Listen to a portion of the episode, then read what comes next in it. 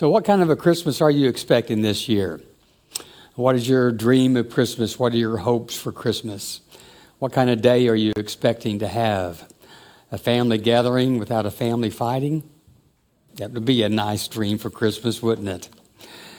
When children write their letters to Santa Claus, they are given the opportunity to hope, given the opportunity a little bit to dream.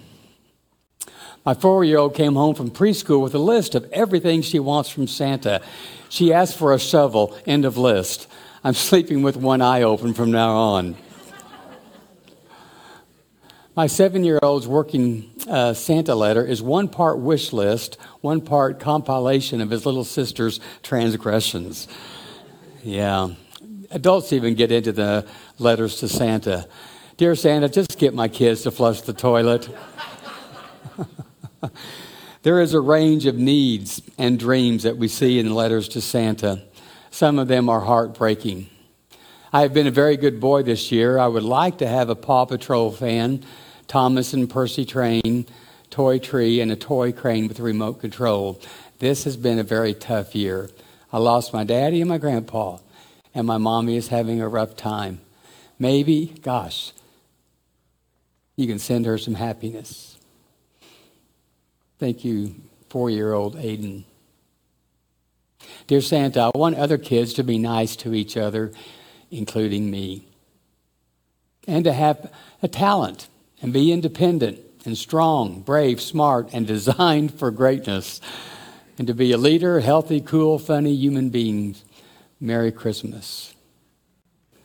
Oh, Holy Night's accurate, isn't it? We all struggle To, with varying degrees with self-esteem, as Cameron so well expresses. All of this dreaming comes under the umbrella heading of hoping. Hope is the belief that the future can be better than the present. On Aaron Gruwell's first day of uh, high school as an English teacher, she faced one hundred fifty incoming freshmen. Each one of those freshmen were, quote, at risk. Most of these kids statistically would fail. Their young lives were already marked by violence and poverty and very low expectations. These students, she wrote, knew nearly every four-letter word except hope. So she took upon herself the task not just to teach grammar and literature, but to instill within those students hope.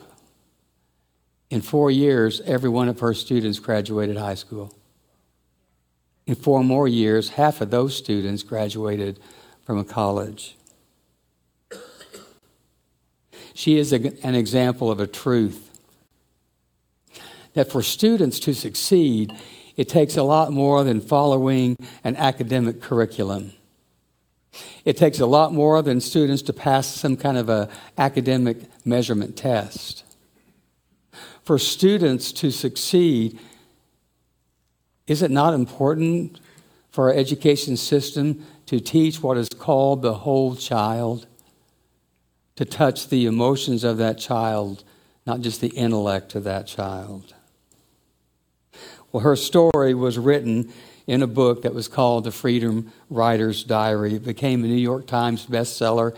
two thousand seven, it became a movie starring Hilary Swank in that key role.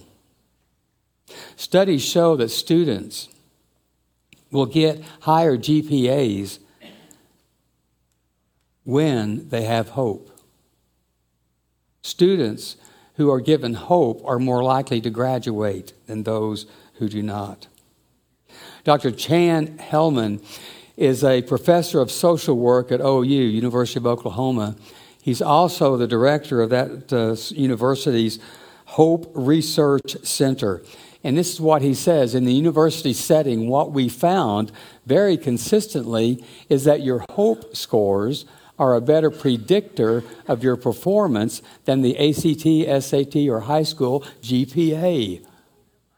maybe we ought to spend at least as much time giving our students hope than anything else. Wow, that's quite a statement to be made. More foretelling than all these other tests that we seem to put so much stock in.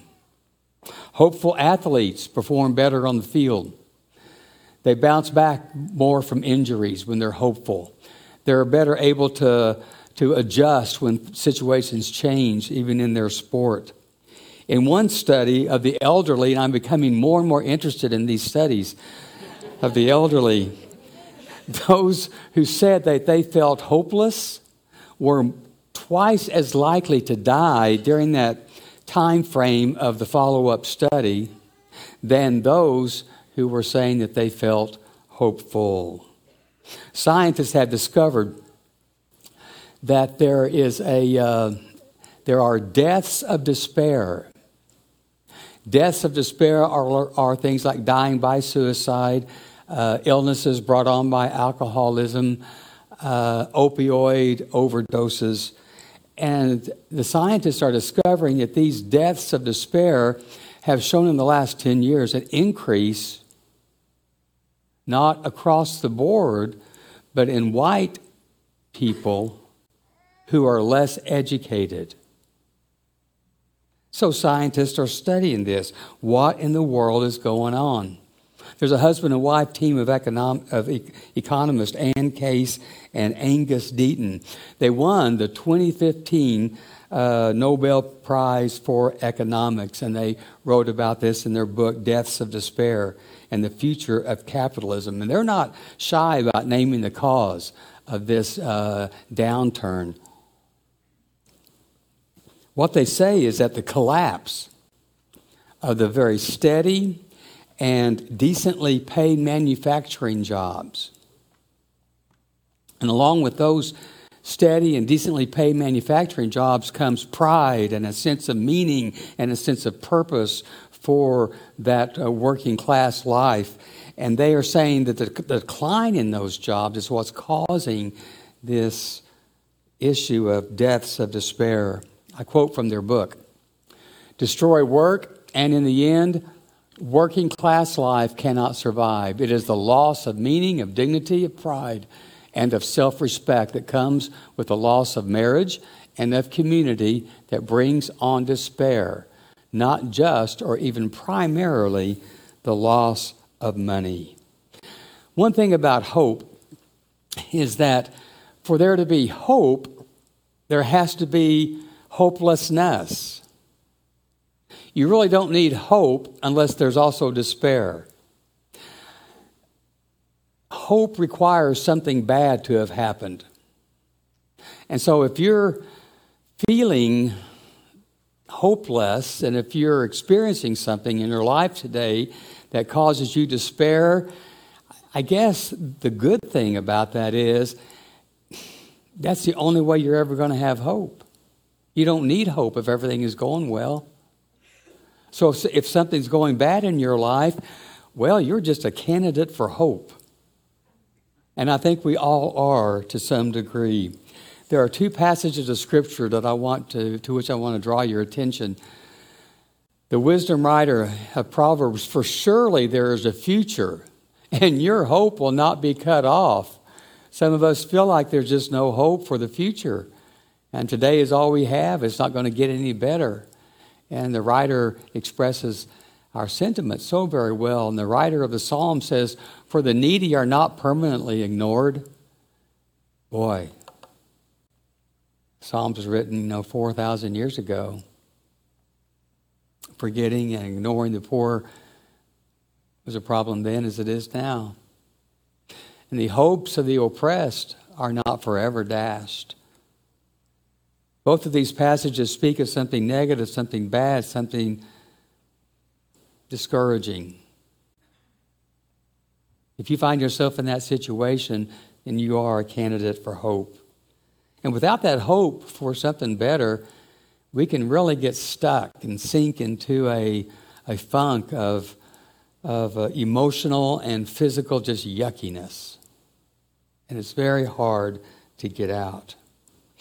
when Doctor Jerome Groopman diagnosed patients with serious diseases, this Harvard uh, med school professor uh, discovered that all of these cases were looking, all these individuals were looking for a sense of genuine hope.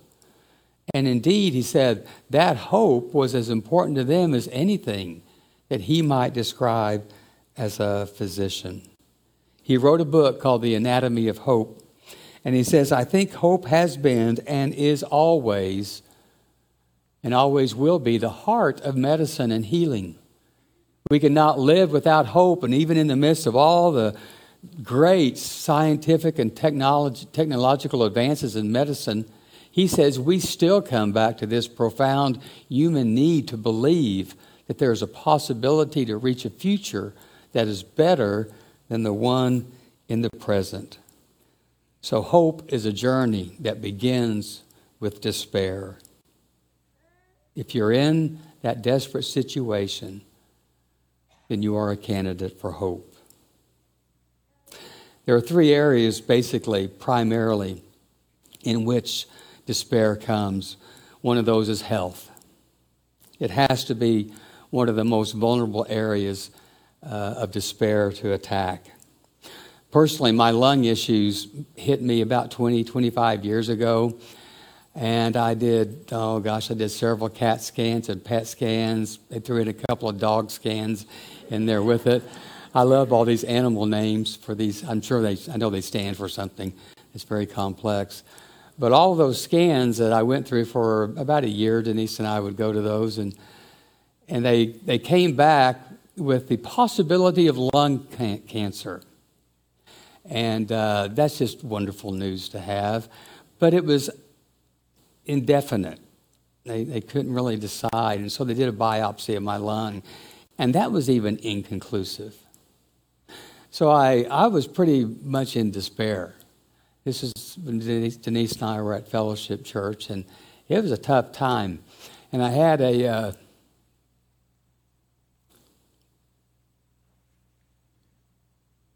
had a, uh, a doctor friend uh, come to our home and put on our kitchen table all the results of all these tests over the last several months.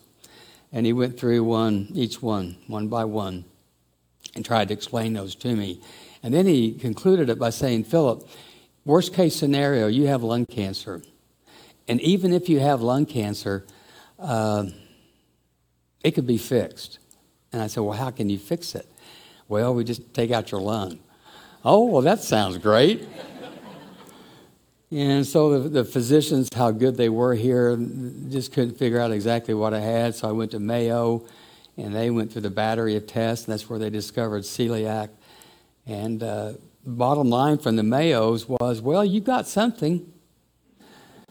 You're not dead yet, so it can't be that serious. They really didn't say that, but that's what I felt like they were saying. And uh, and that's been twenty, twenty-five years ago, and I'm not dead yet, so I think I'll, I think I'll be all right.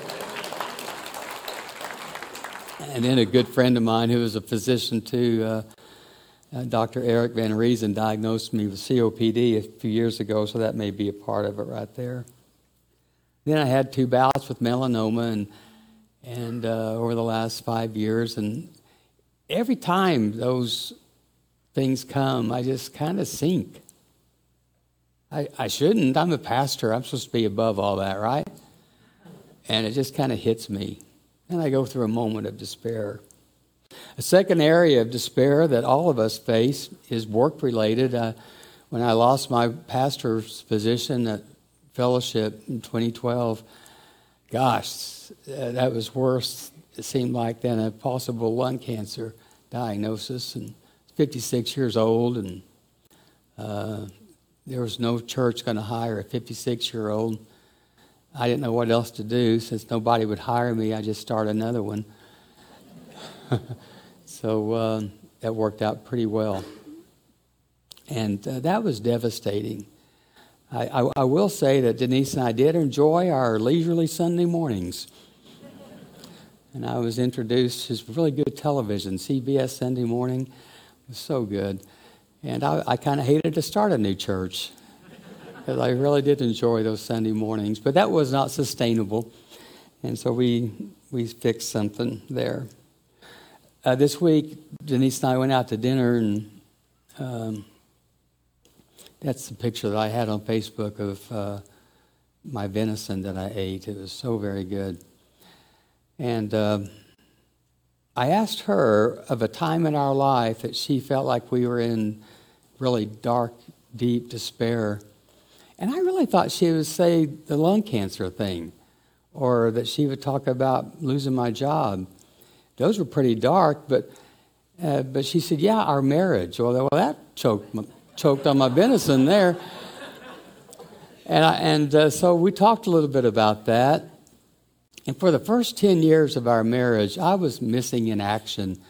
Uh, I, I was a lot like this pastor, his first church, and he made a promise and a goal that he would visit all the people in his church until... Uh, before the end of the year. Well, it was a Sunday before Christmas, and he got up and apologized. He did, did not meet his goal. And so he said, uh, but we've got a week left, and if there's anybody here that would like for me to come visit them, just raise your hand. And nobody raised their hand except one woman, her, his wife. And that's kind of the way I was for the first ten years of our married life. After I got out of school, out of seminary, and started pastoring, I was gone almost every night at a church meeting or visiting people in the church. And in those days, we had people sign guest cards, and if they were interested in becoming a member of the church, they had to indicate that. So I'd visit them throughout that week. So I, I wasn't home hardly any night of the week. We did keep our Monday night date night, though, so that, that's one positive check mark. But every other night, I, I was gone. I was missing in action. Even when the boys were born, I was pretty much gone for the first uh, couple of years of their lives. And uh, she said that that was really hard. And one night, oh gosh, it, it really got to a head. And we were both stressed, and she was crying. And yeah, she actually did cry. I didn't cry that night, so that's a surprise. And she was crying just out of frustration with me and frustration with our relationship. And basically, she said, I just want to go home. And uh, she meant going back to Tyler. And I don't think she wanted to go home permanently, just for a while. She didn't. Uh, but she wanted to. That, that, that hurts. And uh, that was a very dark, dark period of despair in our marriage.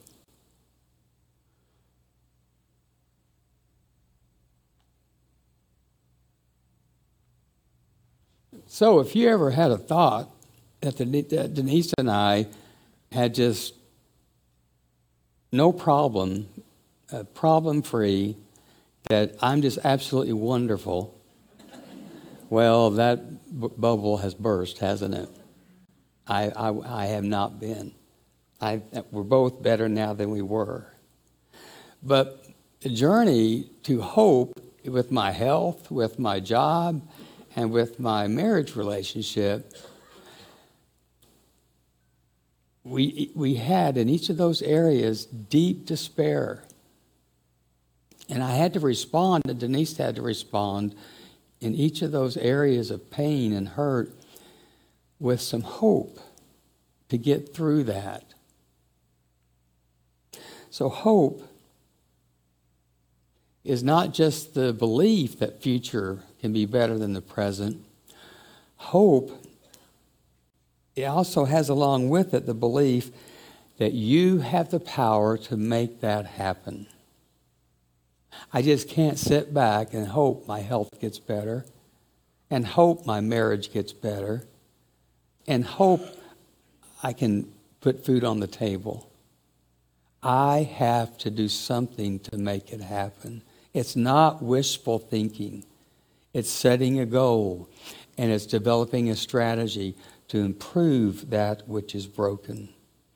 Now, the first step for me, and I didn't immediately have this understanding in the early days of my life ministry, but as I was introduced to Father Rohr and other mystics in Christianity and mystics in other faiths, I, I was drawn in. And one of those uh, contemplative guides for me is Thomas Merton. And he, he said, the notion that God is absent is the fundamental illusion of the human condition. And in despair, I had at times the thought that God was absent, that the light of God had been extinguished. And what helped me uh, confront that illusion was the practice of meditation and contemplation and prayer.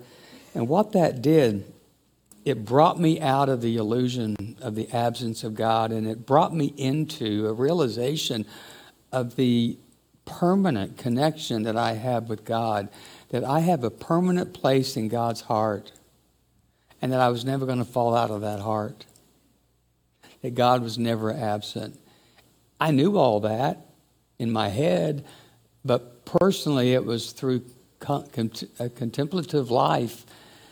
And when I say a contemplative life, it's not just spending, you know, fifteen minutes, an hour in meditation. It's being contemplative throughout your day is what Paul talks about, praying without ceasing.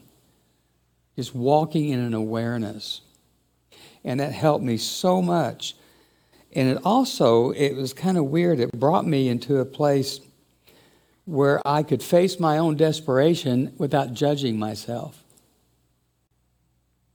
I embraced my desperation and my pain and my fear, and without judging myself. And uh, it put me in touch with that God so very much. That God who is in me and that God who is in you is described by Paul.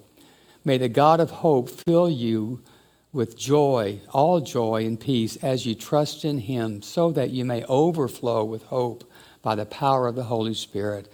I draw your attention to that phrase, may the God of hope. That means that the hope that God possesses. The Greek word for hope is Elpis, E L P I S.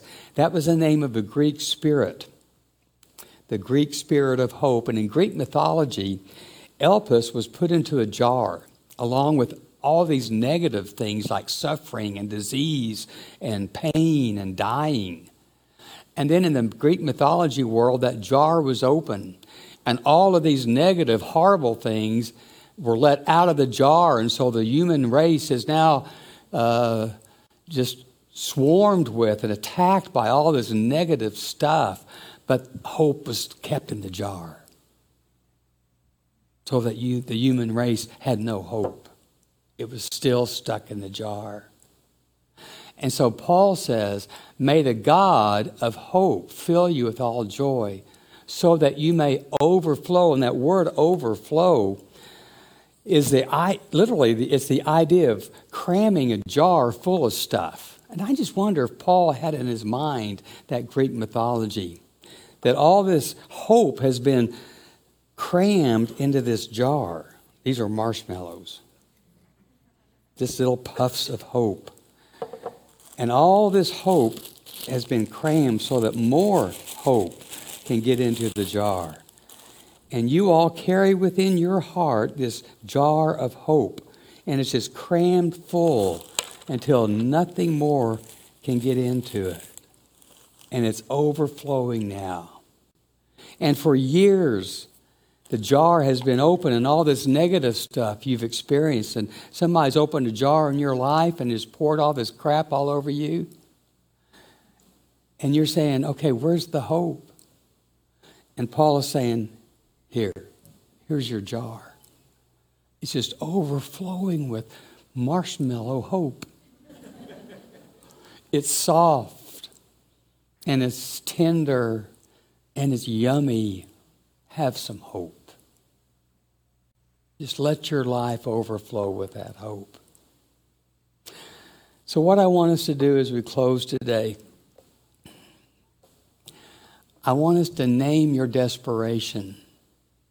It's a health thing. It's a relationship thing. It's a, uh, a personal thing and, and uh, a career thing. Name it. If we don't face it, we can't fix it. The second thing I want us to do is spend some time in prayer. That's uh, the practice that I had had until I was introduced to con- contemplation. And the prayer, contemplation didn't eradicate prayer. It changed my prayer life so that my prayer became less asking God for things. It still includes that. But my prayer life became just sitting in the presence and reflecting upon God. And when I'm in contemplation and meditation, it allows me to do what John the Baptist talks about, recorded by Mark and Matthew, to repent. Now, you and I think of repent as being sorry for your sin. That's not what it means at all. Repent means to think beyond yourself. That's literally what the Greek word means. So when I'm in a meditative or c- contemplative mode, I have this ability to think beyond myself. I face my fear, my anxiety, but I can think beyond my fear. I think beyond my desperation. And I see acceptance and affirmation and, and love, which leads to hope. And then know that there are steps that you can take out of your desperation. And there are steps that you can take to help others out of their desperation.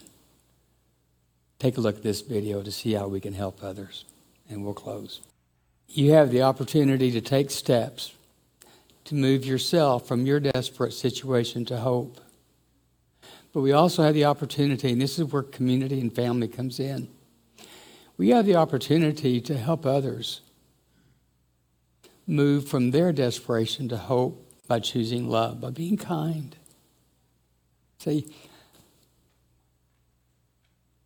I could not have moved from desperation to hope without some people in my life stepping in and painting a picture for me of a better future. I want us to be that for each other. And I want us to be a source of hope for one another. Let's do that. All right. God, help us. Speak to us of moments of hope. Help us to be kind, because we have no idea, no idea what people are going through. In Christ's name, amen.